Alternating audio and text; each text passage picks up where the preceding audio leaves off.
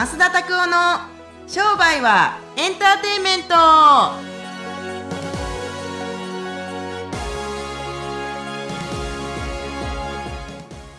Welcome to 商売はエンターテイメント。はい。こんな感じで。はい。なんかリズムに新しいリズムに乗ってリズムに乗って、はい。リズムに乗ってリズムに乗ってって感じですよね。え？落ちどころが リズムに乗って？リズムに乗って？リズムに乗って皆さん！リズムに乗ってみたいな感じの。昔エアロビクスの先生そんな感じだったんですけど。それもう過呼吸ですよ。って感じだったんですけれども、へえまあ面白いですよね。でもなんかこうまっすぐの学生時代ってなんかその流行ったものとかあるんですか？ダンスとかたものですか。結構多分お母さん世代ぐらいがエアロビクスとか流行ったんじゃないですか。それなんかそのた体動かす系でですか？ああいやいや何でもいいです。例えば体動かす系だったりとか例えばですけど、まあ、ゲームだったりとか。あとはなんかこう流行ったものって何かあるんですか？僕ら学生の時ってちょうど PS が出てた時だったんでプレイステーションはいはいはいはい。流行ってたと思いますけれどもええ。僕も中学小学校中学校高校の時にゲームやりすぎて、はいなんかもう高校卒業したらそういうゲーム系全くやらなくなりましたけどね。あそうなんですか？うん。なんか以前あの違うところで聞いたのはストリートファイターがめちゃめ全ちゃ国大会行ってました。めちゃめちゃ強いと。今でもねこの前もね久しぶりにねあの、やったんですよ、はいはい。ザンギエフ使って。はい。もう全然やっぱりもうあのコマンドの入れ方とかもやっぱりもうあれですね。僕一日にねファミコン何時間やってたと思います？スーファミとか。スーファミですか？あー。すごいよ4時間。うん。7時間半してた。7時間。毎日。で部活終わってはい。近くにゲーセンやったんですよ、あ中学校の時とかでも、ゲーセンっつったってなんかネオジオのなんか薬局にあるようなゲーム機ですよ。100円入れてやるやつとか、はいはいはいはい。でそれでやってましたけれども。もうめちゃめちゃ上手になりましたね。えー、でもあれですよね。ああいうのってこうなんかこう連戦すると無料で向こうが挑戦してお金払ってっていう形なんですよね。だからスト2なんかは乱入されてもはい。延々にできましたよね、え普通に100円とかで4時間半とか普通に座ってましたよ僕。全然。はい今はいはいなんか今一番勝った時多分54回連続で勝った。54あー連勝。54 wins ですね、うーわうんだから全然終わらへんしみんな挑戦してくるんですけど 挑戦してくる人たちがもうなんかもう、はいはい。片っ端からやられてましたよね。うーわそれもうケツ痛くて帰りたくならないんですか？いやいやならないですね。もうだってなゾーンに入ってるから。へえうん。もうなんか時間感覚も時が。あもうこんな時間やって感じですか？へえもう精神と時の部屋みたいな多分そうなってると思う。あマジマジマジ本当に、えー出てきた時には超レベルアップしてるみたいな。すそんな感じですね。ごいですね。意外に多いかもしれないですね。まあゲームが流行った時期だったんですね。うーん。でも専門学校僕ねもう専門学校の時は何が覚えてへんくてずっと勉強ばっかりやったから、はいはい。専門学校体あのースポーツトレーナーの専門学校やったから、はい。何にも覚えてないですね。勉強のことしか覚えてない。へ筋肉の起死停止しか分からへん俺。すごいと思う。んですいや本当本当に。それとか神経あの脊髄神経のせ神経分布図あるじゃないですか、はいはいはい。鼻に行くとか手に行くとかもあんなんを覚えるのがすっごい好きで。だから専門学校出てから本はやっぱりいっぱい読むようになったしビジネスやってからやっぱりビジネスの本もいっぱい読むようになりましたけど、はいはい。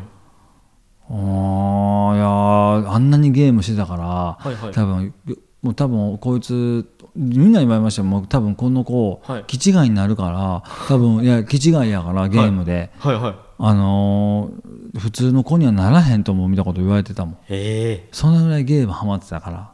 もうじゃあもうこう集中するとガッとこういっちゃうタイプなんですね。多分そうやと思う。ううん。んまあ、でもい一点集中でこれ USP っていう感じですよねそれも。うん。まあでもそれはある程度成果が出たから笑える話やけど多分俺これ今でも成果出てへんくてずっと残業2日れたら多分あのー死んでますよね。何をしてんねんって感じですよね、はいああそうそうそうそう。意外に多分そうだと思いますけれども。うん。やっぱりこう勉強するとか何かこうレベルアップするっていうのはすごい好きなんですか？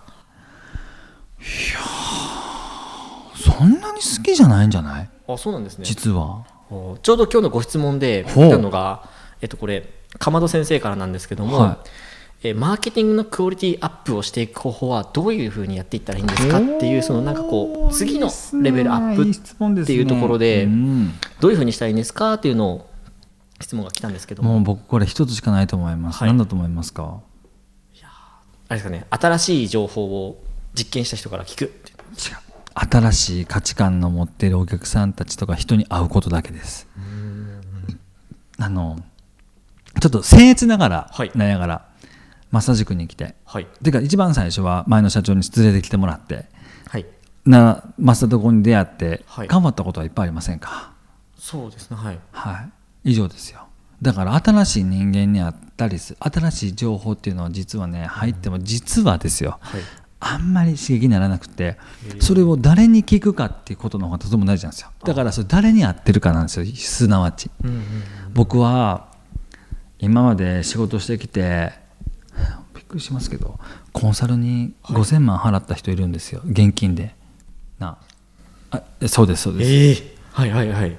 これな頭おかしいやろと思うやろ でもなそれで何が変わるかって言ったらこっちの感覚が変わんねん。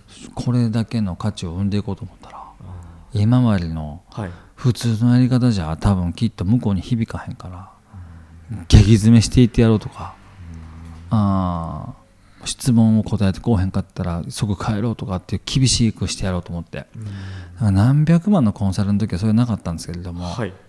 5000とかなったらそれは。もう新しい価値を提供していくその中身を高めていくっていうのが大事っていうふうになった手な話な治療でやで、はい。1000万持ってきたから一一あの1年間でこれを本当感知させたいと思ってます。1000万でも安いぐらいやけども1000万でできますかって言われてやるって言ったら結構プレッシャーじゃない？いやめちゃめちゃプレッシャーですここなんですよ。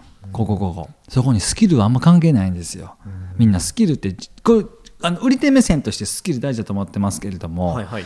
買う人からしてみたら自分たちの要望をそう超えてくるものであればそれでいいんですよ。そう大きく超えるもんだったら想像を超えるようなお金出したっていいと思ってるんですよ。そうですけどうんスキルって売り側の目線なんですよね。買い手の求めてるスキルと売り手の事実として真実としてあるスキルっていうのは違うんですよね。なのでそういう意味で僕自身はうーんそうですね誰に会うかかな。刺激になるから。あー。まあでも本当に誰誰に会ってこう誰にあまあ当たりがなんか言い方あれですけど当たりが良かった悪かったって同じ値段払ったとしてもやっぱり響く先生と響かない先生ってやっぱりいたりすると思うんで自分のこうメンター的な人を決めていくっていうので、うん。うん。いろんなところに参加していって人に会うっていうのが大事っていう感じですかね。僕はそう思います。うん。コロコロコロコロ人変えてってます。けどコロコロコロ人変えていかへんかったらやっぱり刺激にならないからね体にね。体肉体に刺激にならへんから。はい。僕は非常にいいと思いますけれども。はまあでもまっすぐもお話、まあ、以前にいただいたようにこうすごいハイレベルな人と会うことによってこう自分の基準値がこう引き上げられるっていうふうにお話を前にされてたのでいうんそれはあるな。なんかもう途方もない話宇宙の話をしたりとかするしてなんかポカーンとか言ってましたけど、次元の違う方と話すことによって新しい価値観が生まれるっていう感じですか？何にも心地よくないですよねそういう時ってね実はね。ハイレベルってすごいなんかワクワクするとかって言いますけどあれは嘘やな。ワクワクなんかしひんドキドキしかしひんからなハラハラするっつの？はいはいはい、うん。そう。だからハラハラしてる時とかドキドキしてる時って来てるんだなと思いますよね。あなんか成長が来てるんだなと思います。あよく言う成長痛ってやつですか？絶対成長痛ですね。痛い痛いもんね意外にね。あー。痛い痛い経験を僕もしてますから、はい。ぜひですねマッサージ塾に入って痛い痛い経験をしてください。怖いな。それではですね最後のまっすんのおすすめコーナーこれに移っていきたいと思います、うん。今日はですねあえてスタンダードに戻していこうと思いますのでおすすめの本をですね久しぶりに教えていただきたいと思います。はあおすすめの本ですか？はい。えー、何しようかな。堀エモ門さんの本行きましょうか。お。ほまあ、あの久しぶりなんで、堀エモ門さんのですね、えー堀江貴文さんの「夢なんか今すぐ叶えろ」っていう本ねよかったですよどういったところがなんかこう響くというか刺激になったのか。ああ夢なんか今叶えた方がいいなと思いました。そのまんまですけど。早く。あの何かができてからやろうじゃなくて、何かができる前にやれる人たちの方が成功してるって、お金がなかったからできなかったとか、はい。例えば経験がなかったからできなかったとか、うんそんなことは本人たちが先送りする理由にしかならないと。なんで先送りしてるからっつったらこ失失敗するのが怖いなと。でもたとえ木が熟したとしても必ず失敗はすると。はいはいだったら何もない方がいいみたいな感じで書いてたかな。そう。まあでも確かにこれ多分見ていただいている方とかそれこそ聞いていただいている方も多いと思うんですけど僕もそうだったんですけどやっぱ普通の一会社員から自営業者になる時って結構勇気がいったりとかしてそらいるよ。意外と結構なんかもうちょっと技術を積んだらとかうんもうちょっと年齢がいったらとかって言ってこううん先延ばし先延ばしにしてる方も結構いらっしゃると思うのでああそうですかそんなこと。よりも一歩前に進んだ方がもしかしたら早いのかもしれないですね夢に近づくためには。うーんそうですね。なんとかはいなるじゃないですか。なんかなくなくっても変な話はいはいはい変な言い方ですけれども保証がなかったら動けない人間って、はい。多分ちょっと難しいんじゃない？まあ、でも結構僕やっぱりこうまっすぐのマッサージ塾に来させていただいて意外とやっぱり結構マッサージ塾の中にも塾生さんの中にもこうまだ自営業者じゃなくてもともと会社員だけど独立したいっていう方うん。もいらっしゃったりとかしていやいつしたらいいんですかねいつしたらいいんですかねっていう質問を結構よくされてるのを見るんですけどそんなん今やみたいな、うん今しなかったらいつするんやっていう感じで、熱が冷めるからですね、うん。熱が冷めるから多分きっとねはい。あのー熱いうちにやった方が僕はいいと思ってるし、どうですかね。例えば欲しい車があったとしましょうよ。はい。住みたい家があったとしましょうよ。そんなん今買ったらいいよね、うん。思うよ。本当に。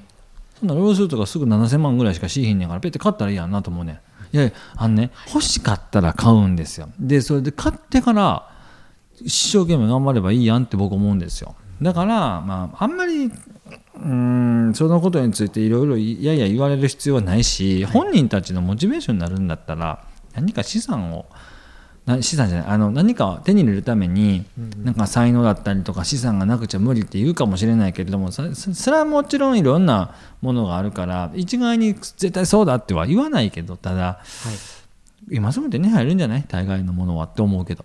うーん。ぜひですね本当に夢を先取りするじゃないですけどね、うんまあ、マスの授業でもよく言うような先取りすることによって先にこうお祝いされたという経験があったので、あ ASH でしょ？アッシュでしょ？はい、え？ああのあれです。ASH でしょ？そうですね。塾が始まるときにおめでとうって先に言われてからお祝いだからおごってっていう話があったりしたのはいで先取りやっぱすることによってそれが実際にこう歩み寄ってくるというか結果がですね。おめでとうってすごい言葉だと思いません？すごいですよ。なんやからおめでとう500万はいででもこれってね自分の潜在意識に入れること、ああ今あ嬉しい。あってことはできそう。って感じ？この感覚とても大事、えー ASH えアッシュっていうのは、はい。ありがとう先取りの法則です。はい。ありがとう先取りの法則いつもありがとうね。あ来週ありがとうね。あの早く来てくれて。とかでえ来週早く来てくれてありがとう。何の話ですかみたいな。いや来週早く来てくれるんですよね。あいやまだ分かんないです。けどいやありがとうな。でもあ言われる多分来へんわボケってならないですよね。ありがとうって言われてるから。お前来週来いよ早いよって言われたらいやははいみたいな感じですけど。ありがとうってすごい威力の言葉ですよね。教えてくれてありがとう、うんこれはぜひですねぜひ使っていただけたらこれ結構治療院の先生方とかも使えるんじゃないですか？今の法則って、うーん使えると思います、はい、本当に。ぜひこうリピートを上げたりするときにぜひそ使えると思ううで。もあのあれですよ。店とか行って「いや今日本当美味しかった。ありがとうございます」金は払ってよって感じですよね。ありがとうございます。誰誰がありがとう言うて全部ただと思ってんねんって思うからな。はい、まあ、ぜひですね、まあ、今日の本ですね、ホリエモンさんの本、ぜひまた読んでいただければと思います。はいはい、それではですね、本日も、ポッドキャスト聞いていただきまして、ありがとうございました。とこのインターネットラジオはですね、毎週火曜日に更新されますので、えー先取りしたい方はぜひですね、早く登録して、新しいものを聞いていただければと思います、うん。またですね最近はですね YouTube の方もですねいろいろと授業の内容もですねアップされているのでぜひ見ていただければと思います。はい。はいそれではですね今週もこれで終わっていきたいと思います。また来週お会いしましょう。さよなら。さよなら